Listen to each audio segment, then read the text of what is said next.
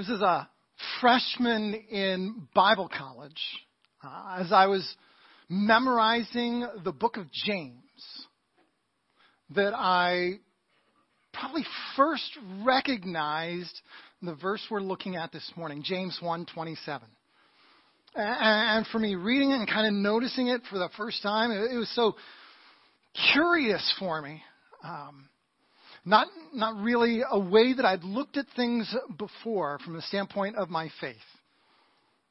And James' words are so definitive, so concrete, and yet they were so foreign to my thinking at that time. Religion that God our Father accepts as pure and faultless is this to look after orphans and widows in their distress, and to keep oneself from being polluted by the world. Memorize that verse, thought about it. The, the idea of religion being thrown in there, and um, what's this all about? Because at that time, as an 18 year old kid, I had no concept of orphan. I mean, outside of the uh, occasional TV show or movie, you know, something like Little Orphan Annie. That was the extent of my perspective. After graduating from Bible college uh, as a young 24 year old youth pastor, I was introduced to the ministry of Compassion International. Maybe some of you are f- familiar with Compassion. And so our youth ministry decided to sponsor a compassion child. And each week when we'd meet, you know, kids would bring a buck or two and, and we'd collect some money. We'd send that into compassion to, to, to sponsor one of the, the compassion children. That child that we were sponsoring, they might have been an orphan, certainly a child in need. Uh, not far from that church where I youth pastored, was in Illinois, and there was this place called Mooseheart. The Mooseheart Children's Home, started by the Moose Lodge Fraternal Order, and uh, uh, uh, a place for orphaned or abandoned children. And I drive by their massive, sprawling complex, and I wonder what life was like for the children at Mooseheart. What were their stories? For Jennifer and I, early on in our marriage, uh, we decided to sponsor a child as as a couple, and and we did that through another ministry called World Vision. Maybe some of you are familiar with World Vision, and they, similar to Compassion International, have have a children's sponsorship program. And so we did that, uh, having several of the, the the children that we were sponsoring age out, and so for almost 20 years sponsoring a, a child or children through World Vision. Again, perhaps those children were orphans, certainly children in need. It wasn't until 2005 that I had my first personal experience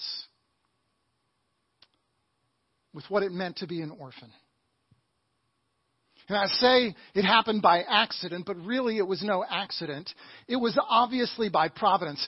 Uh, I was taking a group of students on a mission trip to Nairobi, Kenya, uh, some from our church, some from some other churches, myself, some other youth pastors getting together. A two week mission trip over spring break and then some. And we had the entire trip planned out day by day by day, what we're going to do each day. And then at the last minute, there was a change in our schedule and we had a free day right in the middle of our two weeks. What are we going to do with our free day? And so our, our host there said, well, I have several friends who run orphanages. Maybe your team could break up into smaller groups and you could go and visit some of these orphanages. And so a list of four orphanages was given to us and, and the descriptions on them. You know, some had older kids and uh, some in the slums and, and, and one of them was, was infants, uh, babies and, and toddlers. And so we made a list, divided it up into four. We're going to pass it around the room uh, and everyone could sign up for which orphanage they wanted to, to go and visit that day.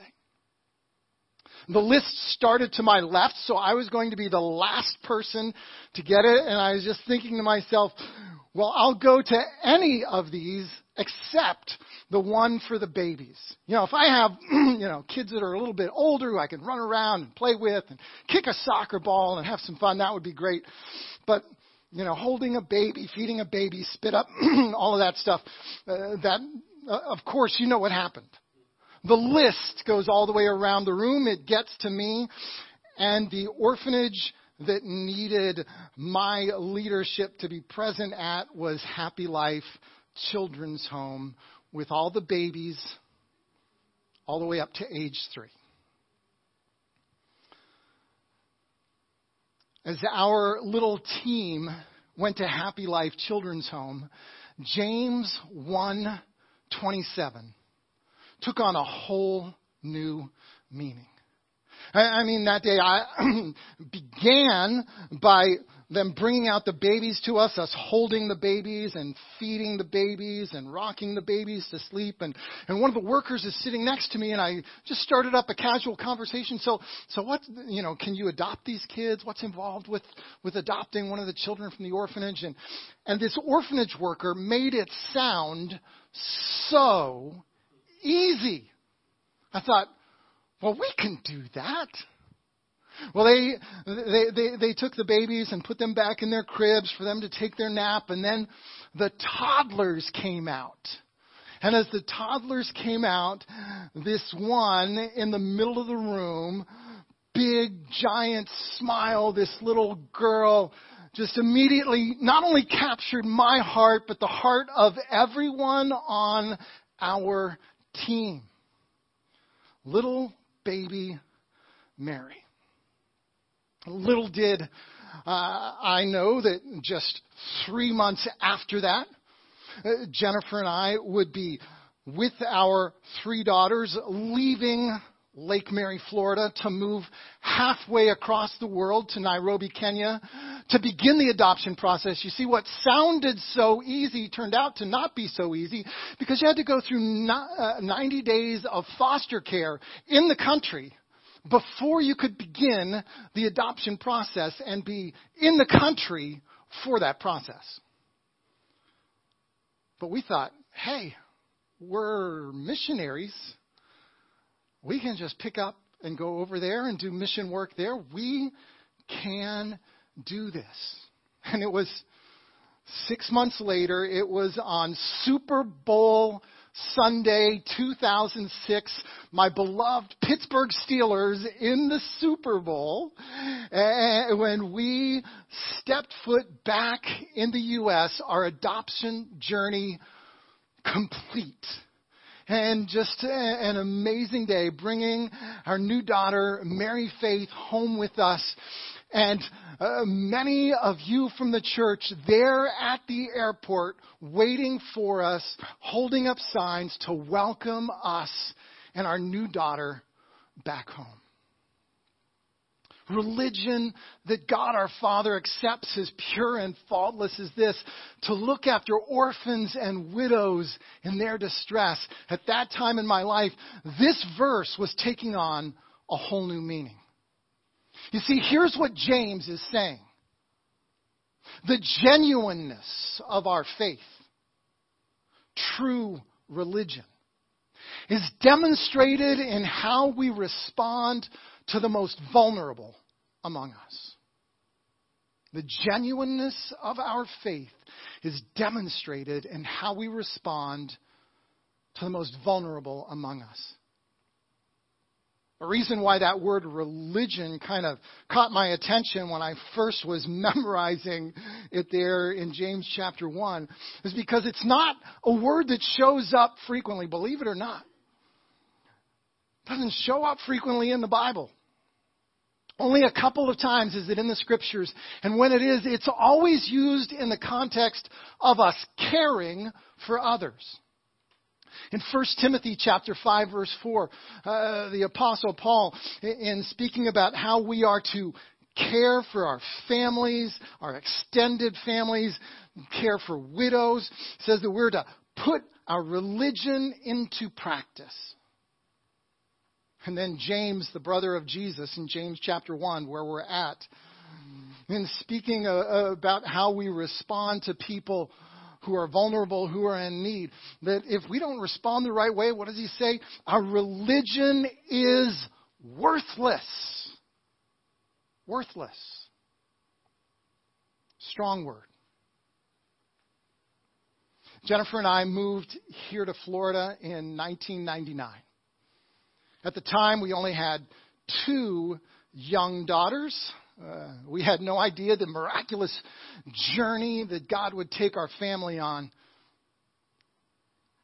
And the SCC family has been with us on that journey every step of the way. We went from little family when we moved here, two young daughters, to now having six daughters, six girls, right? And I've had the privilege of traveling to many countries around the globe to preach the gospel, to uh, to train leaders, uh, to, to to work with churches. And my wife, it got to the point where she said, "Doug, you got to stop going to new countries." Because everywhere you go, you want to bring a new daughter home with you. It was shortly after moving here that I met a man named Wiljan Compere, Pastor Wiljan. I met him along with other pastors from around the world, including those pastors who brought me to Kenya at a Billy Graham conference in Amsterdam in the year 2000. I made my first trip to Haiti three years later, 2003. And on that first trip, I asked Pastor Wiljan, the leaders from the church, what their vision was. And they shared with me their vision. And looking around at the, the land that the church sat on, they didn't own the land. And they said, well, we want to buy this property. And on this property, we want to build a school and we want to build a medical clinic. Uh, we want to have an orphanage. Now, all of, all of that was resonating with me, but the idea of an orphanage, it was still it wasn't quite tangible to me. But I said to Pastor Wiljan, uh, uh, I will pray with you that God will provide everything that you need so that this vision becomes a reality. That's exactly what God has done. I would learn before long that how we care for the orphan is a reflection of how God cares for us. What does Jesus say to his followers? I will not leave you as what? As orphans. He doesn't want us to feel orphaned, to feel abandoned. The apostle Paul writes that the way that we enter into God's family is actually through adoption. Adoption eh, eh, eh, the Apostle Paul in Romans chapter 8, he says, The Spirit you received brought about your adoption to sonship. In Ephesians chapter 1, he says, He, God, predestined us for adoption to sonship through Jesus Christ in accordance with His pleasure and will. The fact that God would adopt us into His family is something that gives God great pleasure. Now, don't make the mistake of saying or believing, hey, we're all God's children. Right? We hear that. That's a phrase that's thrown around.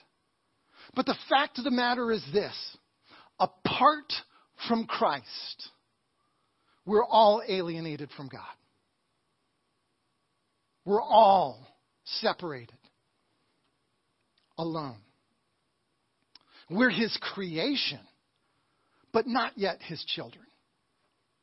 But that all changes at the moment that we place our faith in Jesus Christ alone to forgive us and rescue us from our sins.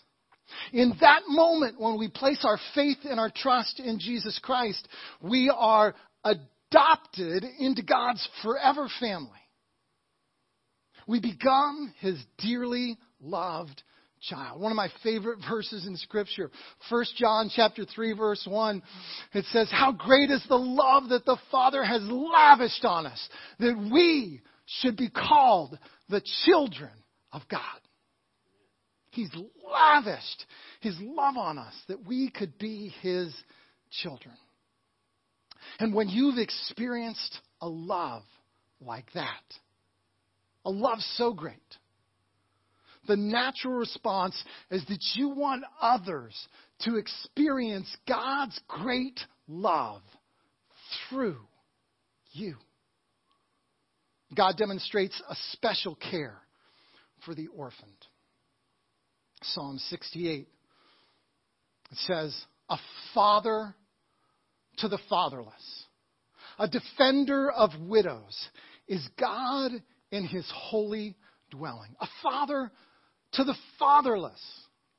It, was around 2008 and I was back in Kenya to do ministry again. I was traveling over there two to three times a year, every year for about a 10 year stretch, 2004 to uh, 2013. And frequently when I'd go, I'd, I'd want to go back and visit Happy Life Children's Home.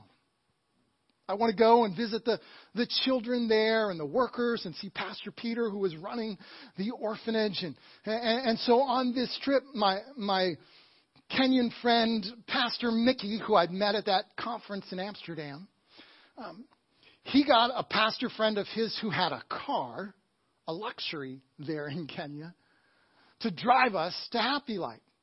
And as we pulled in and parked there at Happy Life, uh, this pastor who's driving, he says, "Oh, I I know this place. Pastor Peter, he's a friend of mine."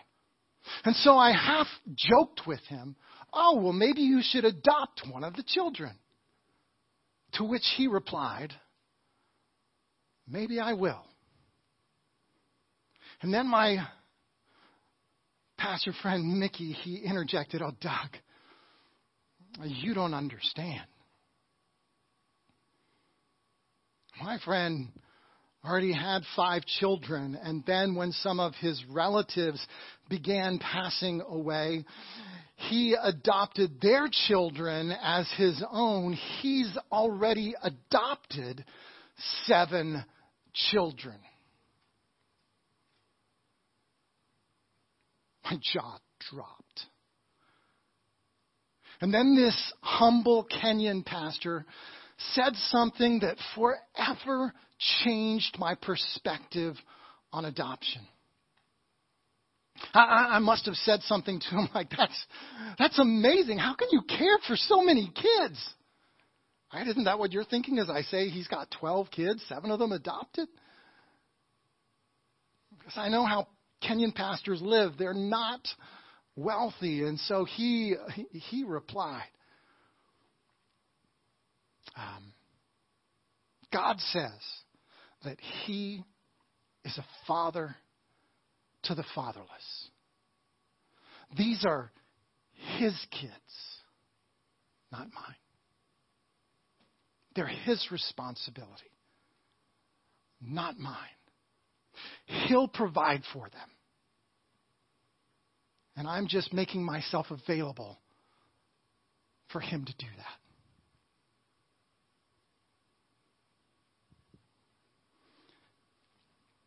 So different from our perspective, right? Uh, we think about our children and all the things we want to provide for them and all the things that we need to do for them and uh, the, the, way that we want to set them up in life and, and everything that we have to give them. And so we cap the limit on what we can do in response to the orphan crisis based upon our resources, not God's.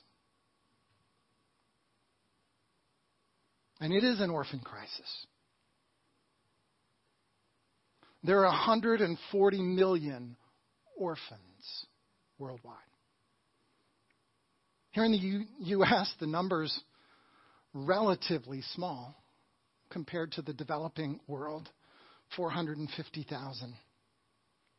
In Haiti, a country of 10 million people, prior to the devastating earthquake of 2010, there were 380,000 orphans. That was a staggering enough number. But after the earthquake, where upwards of half a million people died, uh, those orphan numbers skyrocketed up to uh, almost a million orphans in Haiti. Children who'd lost at least one of their parents. Worldwide, 8 million orphans live in orphanages or, sadly, on the streets. And tragically, 1.2 million children are being trafficked worldwide.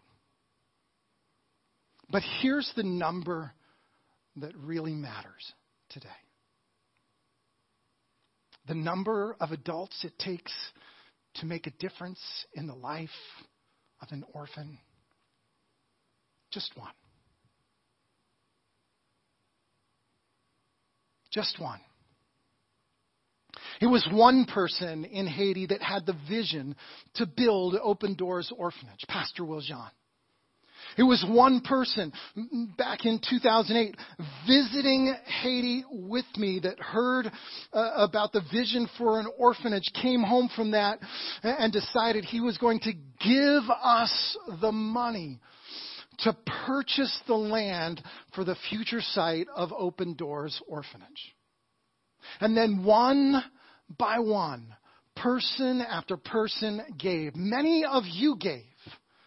After the devastating earthquake in 2010, when I felt God put it on my heart that we needed to raise $100,000 in 100 days to build Open Doors Orphanage in response to Haiti's growing orphan crisis. And that's exactly what God did. $100,000 in a hundred days. And we began construction and many of, many of our church family went on mission trips to help build that orphanage. And it was built and we were ready to have those kids move in. We, we were ready to have the kids move in to their new home, but the government wasn't quite ready for us to have kids move into the new home. The government said, no, first you have to build a wall around the property wall. Come on, let us just put these kids in there and then we can build it later. No, before we can put the kids in their new home, we have to have a wall. And so Pastor Jerry and I, we're, we're talking and half-heartedly but seriously saying, you know, Nehemiah was able to build a wall around Jerusalem in 52 days. So why would, shouldn't we be able to raise the $30,000 we need and build a wall around the orphanage in 52 days so that these kids can move in on December 1st, 2011? And that is exactly what God did.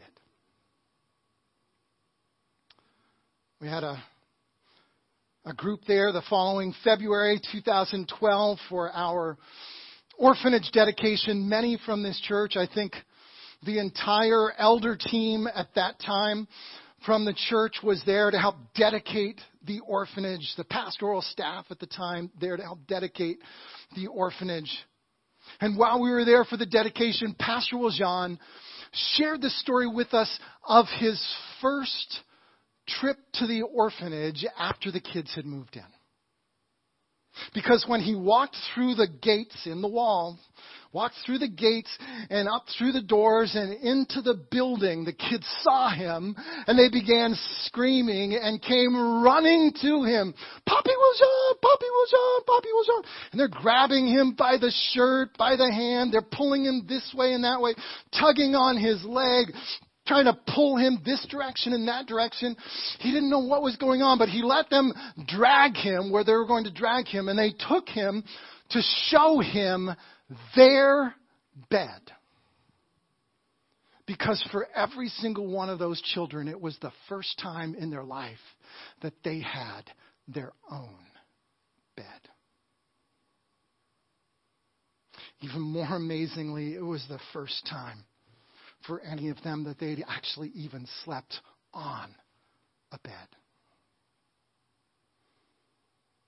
with one of their parents, possibly two of their parents uh, deceased, and them living with a relative, perhaps an elderly grandmother, and sleeping in a in a hut on a dirt floor, and not being able to be well cared for, and many of these kids, like literally picking up clumps of dirt and eating handfuls of dirt to fill their empty bellies.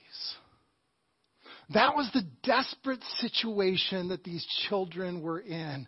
And oh, when we were there for that dedication, to see their joy could not contain the tears.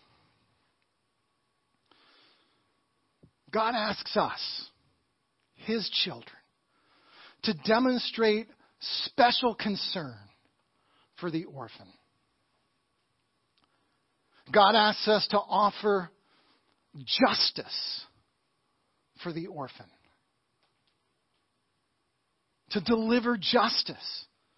The law that God gave to Moses is full of instruction on how to respond to orphans and widows. In Exodus chapter 22, uh, part of the, the, the Jewish law, do not take advantage of the widow or the fatherless. In Deuteronomy 10, he defends the cause of the fatherless, giving them food and clothing. In Deuteronomy 24, do not deprive the fatherless of justice. In Deuteronomy 27, cursed, cursed is anyone who withholds justice from the fatherless. In Psalm 82, defend the weak and the fatherless. Defend them. Uphold the cause of the poor and the oppressed. Defend them. Uphold their cause. Why do the fatherless need justice? You remember the number 1.2 million vulnerable children are being trafficked worldwide. Trafficked in the, the sex slavery trade, trafficked in the, the, the, the domestic servant market. Justice is needed. In Haiti, there's a, there's a term for this. The, the word is restavek. And it's the name given to a child who is given by or taken from their parent or their parents to become a household servant. Uh, they go and they, they're, they're given to or taken by someone to live in their house uh, they might be six, seven, eight, ten years old, and and they're to clean, they're to cook, while that family, their kids, they're cared for and go off to school, and this Restavek is the slave living in that household. So, what does justice look like for the orphan? Justice is righteousness in action. That we would take a stand, stand against child trafficking. Be aware of what's going on. Pray for and support organizations that are involved in this fight. Organizations like IJM, the International Justice Mission, who are fighting hard and doing good work to battle child trafficking and take a stand against indentured servitude. I, I saw this up close two years ago when I was doing ministry in Pakistan. Uh, the pastor who I was there with, and he was sharing his ministry with us, and, and we were seeing different aspects of his ministry. And one of the one of the things that he did was he had a ministry for the people who were working at the brick factories. I say working because the reality is these brick factories were really a form of slave labor. People who had debts that they couldn't repay, maybe as little as $3,000, were forced to live at a brick factory with their family and together work off their debt. But sadly, taken out of their meager pay at the brick factory were the expenses for the, the, the little shack that they were living in, as well as the food that they were eating, meaning there was little left over to pay off their debt. So someone who might have a debt for as little as $3,000 is stuck literally as a slave, working practically for nothing for 10 to 20 years to pay off that debt. This pastor friend in Pakistan, his ministry to these families at the brick factories, he you know would do, do chapels, you know church services and uh, started schools for the children, feeding programs for the kids, even raising money to pay off a family's debt, literally purchasing their freedom from slavery.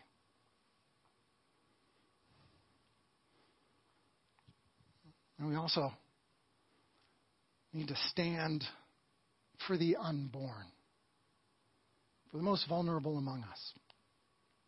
And at SCC, we, we do this practically as we participate with the Sanford Crisis Pregnancy Center each year with their baby bottle collection. And if you've, you've been here for a year or more, You've experienced that with us where, where we'll take a baby bottle, you know, and as a family, you fill that baby bottle up with money.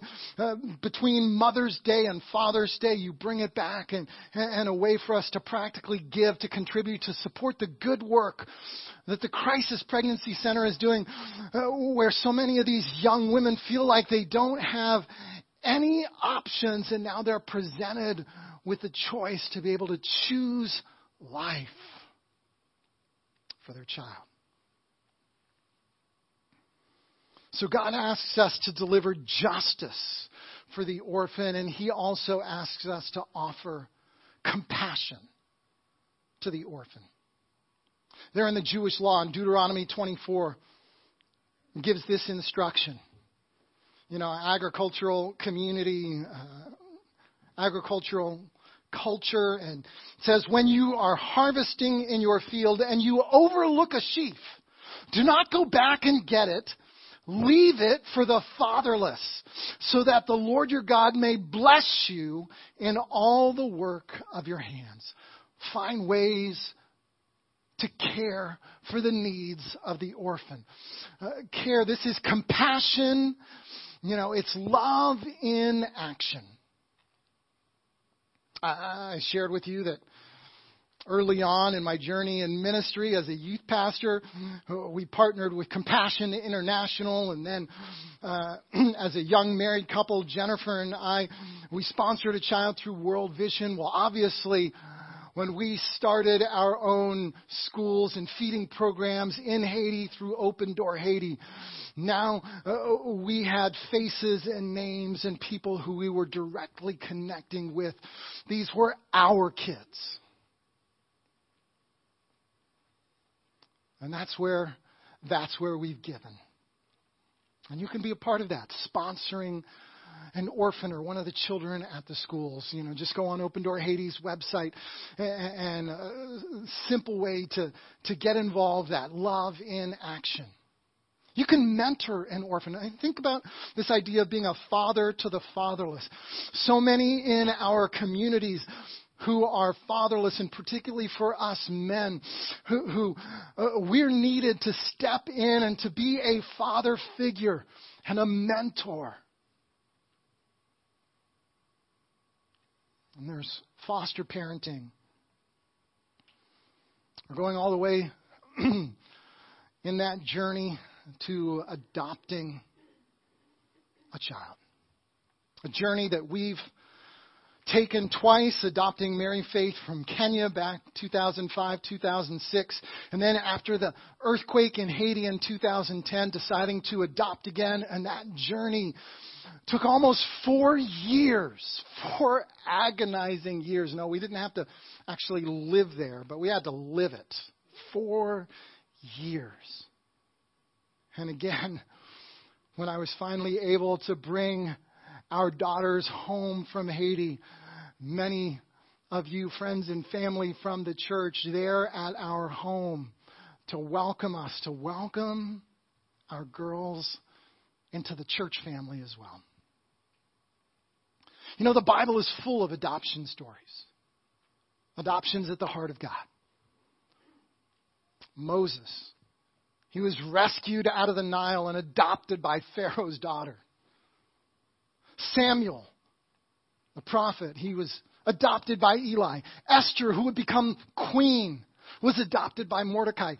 Jesus, our Savior, adopted by Joseph.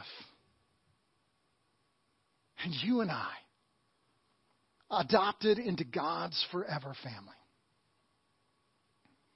So, what is God asking you to do today? How will, how will we practically live out the encouragement that we see in James chapter 1 verse 27. Religion that God our Father accepts as pure and faultless is this to look after orphans and widows in their distress. How can we do that? You can get involved in sponsoring a child. You can there are so many things you can do uh, at the simplest level you could pick up one of the shoe boxes today, one of our Haiti Hope boxes, and fill it with, with goodies that are going to share your love and God's love with one of the children at our orphanage at our school there in Haiti. And all the delight, the smile on their faces. All it takes is one to make a difference. Will you be that one?